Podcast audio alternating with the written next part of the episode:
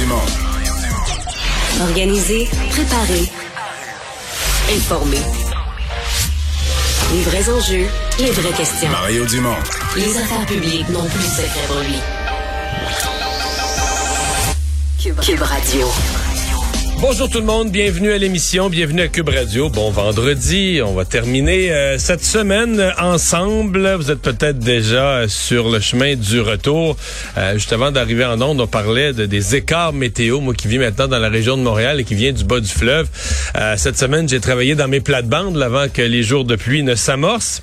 mais je lisais aujourd'hui que dans l'est du Québec, les clubs de motoneige annoncent, il n'y a pas de problème, plusieurs relais sont encore ouvert. On continue. C'est une saison prolongée cette année. C'est pas comme ça toutes les années, mais euh, ils ont encore reçu dans plusieurs euh, régions vous avez, si vous habitez là, dans Charlevoix, Côte-Nord, Est du Québec, encore reçu plusieurs centimètres de neige au cours des dernières heures. En recevez encore présentement et ça va continuer. Donc, euh, partie du Québec qui est encore en plein hiver. On va parler d'élections durant cette émission. Élection partielle lundi euh, ici au Québec dans Marie-Victorin, mais je vais vous avouer que c'est une partielle qui est gérée comme une élection générale tellement euh, proche des élections générales comme ça, il y a de du momentum. On va parler aussi des élections françaises. C'est les Français qui vont voter dimanche, premier tour de cette présidentielle qu'on disait plate, plate, plate parce que Macron était réélu automatique, mais qui s'est beaucoup resserré. On rejoint tout de suite Julie Marco et l'équipe de 100% Nouvelles. 15h30, c'est le moment d'aller retrouver Mario Dumont. Salut Mario. Bonjour. Daniel Mécan, Marguerite Blais qui euh, ne vont pas se représenter aux prochaines élections, mais l'info a coulé avant qu'elle ne l'annonce. Euh, on va regarder ensemble le tweet de Mme Mécan. Elle a pas l'air contente euh, du tout. Là, j'aurais souhaité l'annoncer aux citoyens en premier. Mais non, je me représenterai pas. La bonne nouvelle, c'est qu'elle va être grand-mère au printemps. Il y a même Véronique Yvon du Parti québécois qui, est, qui est venue à sa défense. Euh, je sais qui spécifiquement au gouvernement qui a coulé la nouvelle de ces deux ministres qui vont pas se représenter pour tenter de se sortir d'une très dure semaine. C'est un grave manque de respect et d'égard de ne pas avoir laissé les principales concernées faire leur propre annonce. Mario, on dit souvent qu'en politique, nos ennemis sont à côté de nous et non pas en face de nous. Est-ce que c'est vrai cette fois-ci? On dit aussi que la politique, c'est ingrat. J'ai l'impression que si on allait poser la question aujourd'hui à Daniel McCann et euh, Marguerite Blais, euh, les deux là, qui étaient rendus à un certain âge, qui n'ont pas vraiment besoin de ça, la politique, pour gagner leur vie, qui ont voulu, euh, dans le cas de Marguerite Blais, voulaient revenir en disant, avec l'engagement de François Legault, cette fois-ci, on va vraiment s'occuper des aînés. Et de fait, là, ils ont commencé à annoncer des maisons des aînés. En parallèle, il y a d'autres choses qui est arrivé, mais c'est ce début de pandémie qui a, vraiment coulé. il s'est passé des choses quand même. Je veux dire, plus on en apprend cette semaine, plus on se rend compte que, on verra ce que le rapport de la coroner va dire, et plus on se rend compte que il y a eu, euh, tu sais, là on parle maintenant d'un appel au 911 qui aurait été stagé comme une pièce de théâtre en pleine nuit avec une agence de relations publiques. Euh, le cabinet de la ministre averti, on dit qu'est-ce c'est ça là, tu sais, c'est pas beau là. Mais euh, bon, est-ce que maintenant on a Bon, d'abord, Véronique Yvon, elle m'amuse, là. je veux dire, quand l'opposition passe la semaine en chambre à descendre deux personnes, à les descendre en enfer, après ça, prend leur défense pour leur mauvais sort, euh, c'est correct, là. C'est correct, c'est correct. laissons, laissons, laisse arranger entre eux. Mais je pense que oui, là, sur le fond, je pense que ces deux femmes-là vont être vexées, euh, vont se rendre compte que là, du côté de l'entourage de François Legault, ben, on a, euh, on a décidé, pour, pour faire baisser la pression dans la marmite, on a décidé de les, euh, de les sacrifier, de de, couler. Écoute, dans le cas de Marguerite Blais, euh, moi, c'est une nouvelle que je savais. Il était clair pour moi que Marguerite Blais faisait juste un mandat. Elle ne l'avait pas annoncé ouvertement. Non, c'est ça, c'est ça. Elle l'avait pas annoncé, puis c'était elle à faire l'annonce. Mais dans le cas de Mme McCann, c'était pas annoncé du tout. C'était pas connu du tout. Donc là, c'est encore plus euh, malaisant qu'elle n'ait pas pu d'abord l'annoncer euh, dans l'ordre aux gens, là, dans l'ordre où elle voulait le faire, souvent aux gens de sa circonscription en premier, etc. Donc voilà. Mais on se comprend ça que. un goût amer. Ben oui, mais on se comprend que c'est la c'est la cerise euh, qui roule en bas du Sunday euh, d'une des pires semaines du gouvernement Legault. Là. Une, semaine Une des pires? Pas, épouvantable, probablement la pire, une semaine épouvantable euh, à tout point de vue, ou même ce qu'ils ont annoncé de positif, un tramway pour Québec, et ils l'ont fait à reculons. Euh, dans un, ça aussi, dans une certaine zizanie où c'était allé en bordel sa place mhm. publique, en chicane avec le maire de Québec, euh, le CHSLD Heron, le ton en général, Monsieur Legault qui compare la COVID à un rhume. Puis tu sais, l'opposition n'a pas toujours été chic là-dedans, là, mais l'opposition a réussi à créer cette impression que la CAQ a toujours réussi à éviter jusqu'à maintenant, créer l'impression que, ça va vraiment mal, tu sais, qu'il n'y a pas vraiment une stabilité, qu'il y a comme un bordel en cours. Et des fois, c'est juste ça que tu es dans l'opposition, c'est de créer une... Tu sais, quand tu es au gouvernement, pourquoi au gouvernement ça va si bien l'été? Parce qu'on parle pas du gouvernement.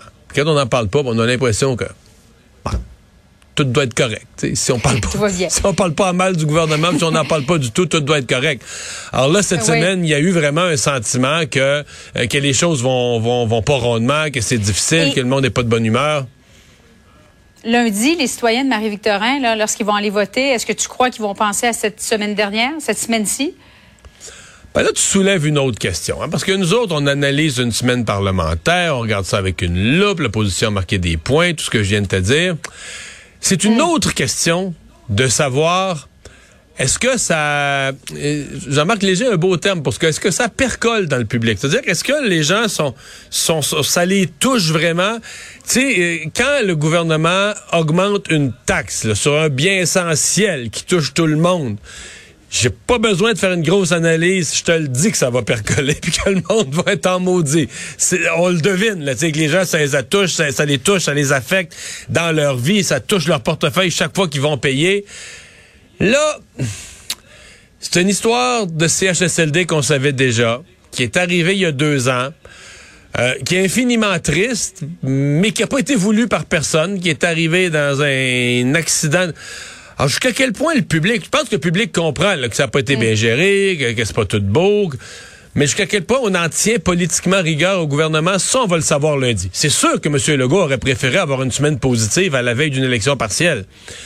Mais est-ce que vraiment c'est quelque chose qui change l'opinion de l'électeur, qui fait qu'un électeur qui dit ben moi là, je vote pour la CAQ, j'aime pas les autres partis ou j'y crois pas ou peu importe, change d'idée. Dis là, là, il mérite d'être puni. Parce que c'est souvent une élection partielle, l'occasion pour l'électeur de dire, regarde, c'est pour ça que souvent les gouvernements en place perdent les élections partielles. regarde, c'était pour former le prochain gouvernement, peut-être je voterai encore pour eux autres. Les péquistes ont fait ça à René Lévesque puis à leur parti mille fois. Là. Les électeurs péquistes, vous le Parti québécois au pouvoir, mais dans les élections partielles, durant le mandat, oh, ils étaient frustrés parce qu'il y avait ceci, cela. Soit ils restaient chez eux, soit ils votaient contre leur propre parti. Et je mm. pense que René Lévesque avait perdu, je sais plus combien de dizaines d'élections partielles de suite.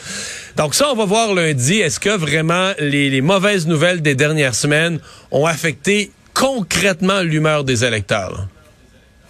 Euh, COVID, le docteur Luc Boileau, mercredi, euh, qui a dit ceci, sans les mesures d'urgence, je résume là, sans les mesures d'urgence, il va y avoir euh, beaucoup de morts. Il a voulu rectifier le tir aujourd'hui. On va l'écouter, Mario. Si on arrête tout ça en ce moment, on va aller vers des risques énormes, puis on va tuer du monde. Je regrette d'avoir utilisé ces mots-là. Euh, ils étaient inappropriés, puis je m'en excuse. Euh, le point, c'est surtout euh, que ce que je voulais dire, c'est que si on, on, retire nos capacités de dépistage, nos capacités de vaccination, telles qu'elles sont organisées en ce moment avec un système quand même fragile, on va, on va vraiment mettre un risque pour les personnes d'abord qui doivent bénéficier de la vaccination ou qui doivent bénéficier des dépistages pour pouvoir savoir quels sont les traitements qu'on doit leur donner. Est-ce que selon toi, il s'était mis le pied dans la bouche? Pas tant que ça. Ça m'avait pas stressé tant que ça. Moi, c'était dur. Mhm. C'est sûr que c'est pas un beau thème, ça va tuer du monde. Ça paraissait exagéré et tout ça, mais dans, dans, le choix des mots. Mais en même temps, il y a 30 morts ce matin de la COVID. Il y en a eu 20 quelques hier. La COVID fait, tu sais, euh, la cinquième vague, on avait dit, ah, Micron est un peu moins, Micron est un peu moins sévère. Euh, on a eu 2700 morts dans la vague Omicron. Donc, euh, oui, si on fait pas le nécessaire, le virus tue du monde. Et si on vaccine moins, si on désorganise les cliniques de vaccination. Donc, non, moi, ça m'avait pas jeté par-dessus bord. C'était juste, là, il jouait sur une ligne fine, c'est pas tellement là-dessus. C'est euh, le gouvernement a dit, moi, j'ai absolument besoin de l'état d'urgence euh, pour maintenir ouvertes mes cliniques de vaccination, ce qui est en partie vrai. Mais dans le fond, là, on va voter une loi de remplacement qui va permettre d'opérer les cliniques de vaccination sans état d'urgence. Alors, c'est là, là tu sais, que c'était... C'est pas obligatoire d'avoir l'état d'urgence pour vacciner. C'est peut-être là que la ligne était plus mince. Mais moi, ça m'avait pas... Euh, ça m'avait pas fatigué outre mesure. Autre sujet qui a retenu l'attention, euh, l'ancienne juge euh, qui est aujourd'hui à la retraite, Mme Gibault, parlait de bombe. Mario Jacques Delille, qui est libre, 86 ans aujourd'hui, n'aura pas à subir de deuxième procès pour le meurtre de sa femme, Nicole Rainville. Il avait été reconnu coupable en 2012. Euh, c'est la fin d'une longue saga judiciaire au Canada, pas juste au Québec. Oui, et puis un cas particulier, parce que moi j'ai fait bien des entrevues euh, durant cette décennie avec toutes sortes d'experts, pour avoir entendu toujours un peu les... Étant donné que c'est un ancien juge, tu sais, c'est pas banal dans l'histoire judiciaire d'un pays, un ex-juge est accusé d'avoir tué sa conjointe, puis là, il y a toute l'expertise. L'a-t-il tué? Euh, a-t-il fourni l'âme pour lui permettre à elle de poser un geste? Tu sais, c'est toujours resté cette affaire-là. Qu'est-ce qui est arrivé exactement? Comment il a géré son procès? Qu'est-ce qu'il a voulu dire, pas dire? Euh, bon, ensuite, a réussi à obtenir du, du, du, ministre de la Justice une reprise de, procès. Et, j'ai toujours entendu les deux thèses. Il y a des gens qui, disent, ben là, parce qu'il est juge et que ça lui a permis d'obtenir dix ans plus tard que, que peut-être un simple citoyen euh, pauvre serait pas mm. arrivé. Puis j'en ai entendu d'autres dire, ben, s'il avait pas été juge, là, peut-être qu'il aurait eu plus facile, dans le sens que la justice avait tellement peur de passer en conflit d'intérêts et de donner un privilège à un juge que la justice se retrouvait dans la même position que, tu sais, que le père qui arbitre un, match où son fils joue, là, il est obligé d'être plus sévère avec son fils pour pas que tout le monde dise, ah, oh, ça n'a pas de bon sens. Puis je, sincèrement, je suis pas, je suis pas avocat, je suis pas maître en droit. J'ai de la misère à me faire une idée de ça. Mais ça reste une cause qui est à la fois vraiment vraiment euh, unique, vraiment spéciale dans notre dans notre système. Euh, bon. Euh, on, doit quand même se dire, s'il a fait quelque chose de mal ou de très mal, il a quand même fait 10 ans en prison, là. il y a 86 ans, il en ressort. De l'autre côté, bon, on veut pas qu'il y ait de privilèges, il y a une justice pour tout le monde. Mais je suis un peu dépassé. J'écoute les experts là-dessus. Je me sens pas. Je pense qu'on est beaucoup de citoyens dans la population qu'on regarde ça. Ben, c'est très technique, là. C'était ah. la trajectoire du projectile. Elle avait une la main poudre, la poudre sur la, main. c'est ça, là. Oui, effectivement. Alors, il euh, faudra voir. Et juste en terminant, Mario, je sais que tu es de l'émission spéciale hein, ce dimanche? Oui, sur les élections françaises. Pour le premier tour. Euh, as-tu l'impression que ça va être aussi serré qu'on pourrait le penser? Ben, je, non, je vais aller plus loin. Je vais peut-être te surprendre. Euh, moi, ben, parce que tu sais, les sondages, c'est toujours un Polaroid qui photographie des véhicules en mouvement. Là, Les choses bougent. Si c'est ça, faut pas exclure que Marine Le Pen passe devant au premier tour, là, ou vraiment proche de ça, parce qu'elle est en montée. Là, elle, gagne des points tous les jours. Mhm. Donc, les sondeurs, eux, publient aujourd'hui des sondages. Le vendredi, dernier vendredi avant le dimanche du vote, publient des sondages. Mais ils ont fait leur téléphone mardi, mercredi, jeudi, ou le, peu importe par voie informatique. Ils ont fait leur questionnaire il y a une couple de jours, le publie aujourd'hui. Euh, rendu à dimanche, s'il y a un mouvement pro-Le Pen, le mouvement, il s'arrête pas à dire, tu sais, le sondage est fait, mhm. on change plus d'idée les électeurs, c'est un, un, processus, là, une population qui, qui change d'idée. C'est un processus. Même chose pour Macron, qui lui en perd un petit peu. Tu comprends que là, les courbes se rapprochent, se rapprochent. Là, M. Macron, il reste deux points et demi, trois points d'avance.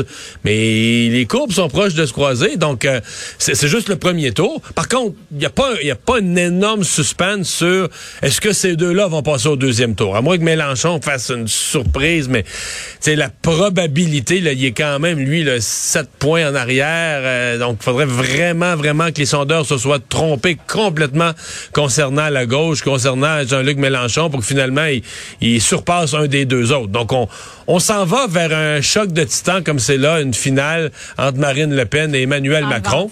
Monsieur Macron qui, euh, je pense que le président Macron, au début, hein, était tellement en avance. Là, il jouait au grand président qui s'occupe des affaires internationales, puis qui a pas de temps à perdre, là, aller s'ostiner avec des petits candidats. Donc, quasiment comme si une élection présidentielle était inutile. Puis là, il y a un sérieux rappel à l'ordre, parce que ces tentatives de, de, de, paix dans le monde avec euh, Poutine, c'est un flop. Ça n'a pas marché. Et là, euh, les gens reviennent dans son pays puis regardent l'ABCD, là, tu sais, bon, euh, le coût de la vie, qu'est-ce qui se passe avec ci, nos retraites, nos pensions, les choses de base. Et là, tout à coup, son bilan pas si reluisant refait surface. Hmm. C'est ça la vie. Hein. Jean-Marc a bien résumé, Mario, en terminant. Il a dit Emmanuel Macron s'est occupé de la France, Marine Le Pen s'est occupée des Français durant cette campagne. voilà.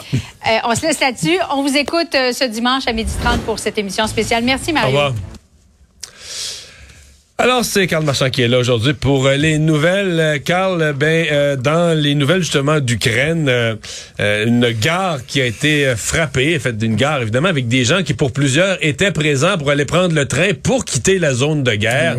ça fait quelques dizaines de, morts. Là. Une cinquantaine de morts, Mario, oui, et bon, une frappe qui aurait été délibérée de la part de la Russie. Il y a cinq enfants qui sont morts parmi la, cinquantaine de personnes blessées, puis une centaine de, de morts, pardon, puis une centaine de blessés donc dans la ville de Kramatorsk, c'est dans l'est de l'Ukraine qui a été frappé. Donc, euh, c'est pas anodin cette, euh, cette frappe-là parce que dans les jours précédents, il y a des milliers et des milliers d'Ukrainiens qui ont fui cette zone du pays en passant par cette guerre-là. C'était un point de départ important. Donc, en faisant ça, ben, les Russes nuisent à l'évacuation de civils, euh, carrément. Là. Et, les gens qui, qui, qui aiment pas les images de la guerre, je vous avertis, celles-là sont pas jolies parce qu'elles sont... Tu vois déjà des gens qui sont sur le quai de la gare avec... C'est déjà terrible. Même, si, même si tout allait bien puis ils prenaient le train, ce serait triste quand même. Ils sont là avec leurs petits bagages, fuyant leur maison, fuyant le pays, avec toutes leurs affaires. Que tu peux ramasser avant de dans, partir. Ben oui, dans, dans, dans, deux sacs, là, un sac à dos, puis un sac de voyage, puis un sac de plastique, ils partent avec leurs affaires. Et là, ils sont morts. Là. Ils sont tombés le mort, le corps étendu, les corps étendus à travers les sacs. C'est épouvantable comme scène, là. Désolant, vraiment, vraiment comme scène. Et il y, a, il y, a, un restant de missile de courte portée, de moyenne portée qui a été retrouvé sur le site avec l'inscription en russe pour les enfants. Donc, ce missile-là vous a été envoyé en, en répercussion parce qu'on sait que, bon, l'Ukraine est en conflit avec, dans certaines zones du pays avec des séparatistes pro-russes, dans le Donbass notamment depuis 2014. Donc, sur cette, ce, ce missile-là, c'était écrit en russe pour les enfants, comme si c'était une réponse à ce conflit donc qui fait rage depuis quand même un certain temps là aussi. Les hospitalisations qui sont toujours en hausse euh, aujourd'hui et selon le directeur de la santé publique, le docteur Boileau, qui a fait un point de presse euh, ce matin, il faut se préparer à ce que ça reste le cas pour encore un petit bout de temps. Là. Deux semaines selon le directeur de la santé publique par intérim, Luc Boileau, mentionne également que les personnes qui sont le plus à risque, ce sont évidemment les personnes immunosupprimées, les personnes vulnérables et celles qui ont 70 ans et plus. lance un appel aussi. Si vous avez des symptômes, allez vous faire dépister. On sait que c'est moins facile qu'avant, mais tout de même, pourquoi? Parce que ça pourrait vous donner accès au Paxlovid, le médicament pour traiter la COVID qui doit être administré en début de maladie pour être efficace. Donc, et, là, on parle surtout des gens qui sont soit immunosupprimés, plus âgés avec des maladies, ou les personnes non vaccinées ou non complètement vaccinées. Euh, et là, il semble que le Québec, là, je, je pré-vérification, le Québec a vraiment pris une initiative euh, unique au Canada où vraiment les pharmaciens ont tous les pouvoirs d'évaluation, mm. d'évaluation du cas, de, de confirmer votre test COVID et de déterminer est-ce que dans votre état de santé, vous êtes admissible au Paxlovid et de vous vous repartez, vous allez chez votre pharmacien et vous repartez avec le traitement. Oui, oui, parce qu'on le voit justement pour les personnes euh, immunosupprimées, par exemple, le Paxlovid peut faire une différence très importante. Puis ben, c'est 80 à 90% de réduction des risques d'hospitalisation. C'est énorme. Là. Pas besoin d'avoir une, euh, disons, une formation de mathématicien pour euh, pour comprendre. Puis ce que disait aussi Monsieur Boileau aujourd'hui, parce que oui, les hospitalisations vont augmenter encore au cours des deux prochaines semaines, mais ce qu'il dit, c'est qu'on n'a pas de projection qui nous mène au même euh, niveau qu'en janvier, alors qu'on était à peu près 3000 hospitalisations dans ces eaux-là. Là. Euh, on sait qu'on avait euh, on avait fermé le 31 décembre. Là. On avait demandé au restaurant de fermer parce que ça allait pas bien. On a monté jusqu'à 3500. Mais moi, je faisais le calcul de ces jours-ci, on était à peu près à 50 de plus par jour. Je dis, OK, deux semaines, tu vas dire, c'est de la mathématique à 25 cents, là, mais je me disais 14 jours, là, deux semaines, à 50 par jour, c'est 60 de plus. Puis là, on était à 1600, fait qu'on montrait c'est chiffron, je veux dire, bon, si on se fait, ça montrer à 2300, 2300, 2400, 2500. Donc, quand même à 1000 de moins que le sommet qu'on avait connu dans la cinquième vague. Il a aussi, le docteur Boileau, un peu confirmé, ou je devrais dire, fait de, fait de, d'une recommandation, une politique officielle. C'est cette recommandation qui avait circulé dans les médias depuis hier de faire un test avec les couvillons dans la bouche. Donc, Ouais. avant de le, de le mettre dans le nez, là, de passer dans le fond de la bouche. Passez par la bouche avant, comme ça, euh, ça Oui, va dans- goûter meilleur. dans le bon- dans le bon ordre, Dans le bon ordre, évidemment. Oui, oui. Euh, et oui, parce que il y a une étude en Nouvelle-Écosse qui nous dit que faire ça, ça réduit de manière assez importante le risque d'avoir un faux négatif. Ça passe de 22 de chance à 5 de faire donc la prise Oui. dans la bouche et, Et, dans et- le et nez. des faux négatifs. Il y en a beaucoup présentement. Il semble que Ben oui. le Omicron puis le BA.2, il y a beaucoup, beaucoup de gens qu'au début, ça, ça, ça sort négatif. Fait que là, les gens disent, ben, je pense, je pense que je suis correct. Là. Puis là, le lendemain ou le surlendemain, oups, ils, ont, ils, ont- ils continuent à avoir des symptômes, refont le test, puis là, ils sortent positif. Mais là, entre-temps, ils sont allés au travail, ils sont allés au bureau, Ben, ils, ont- ils ont, croisé plein de monde. Là. Et outre l'ordre euh, bouche avant le nez, ben euh, il y a aussi certaines consignes quand même. Donc on fait cinq tours dans le, le creux de la joue, Euh, on le fait dans les narines ensuite et euh, ce qu'on dit également, faut pas boire, manger ou mâcher de la gomme ou prendre des médicaments euh, de manière orale 30 minutes avant de faire le test. Donc on vous le dit parce que ça aussi c'est si vous faites tout ça pour avoir un meilleur résultat mais que vous faussez les données, ben ça vous aidera pas. Puis en terminant Mario, euh, nouvelle de dernière minute euh, qui a du punch si tu me permets. Will Smith a Oui. été banni pendant 10 ans euh, de la cérémonie des Oscars pour cette claque qu'il a donnée à Chris Et Rock. J'ai vu la nouvelle vite vite, je suis pas sûr de, la, de toute la... Donc, il a pas le droit d'aller à la cérémonie. Il n'a pas le droit d'assister à la cérémonie. Est-ce qu'il pourrait, mettons, qu'il fait malgré tout un excellent film, est-ce qu'il pourrait être en nominé? Est-ce qu'il le dit, ça? Ben, ça commence à être compliqué parce que Will Smith avait démissionné de l'Académie plus tôt cette Ah semaine, oui, justement. Donc, c'est un peu comme si tu veux aller, ben là, je comprends que ta, ta carrière en humour décolle encore, Mario, mais il faudrait que tu sois membre de l'Association des professionnels de l'humour pour soumettre un spectacle. Alors, ben, peut-être que les prochains films de Will Smith ne, ne lui, vaudra, ne lui vaudront pas d'Oscar sur sa cheminée.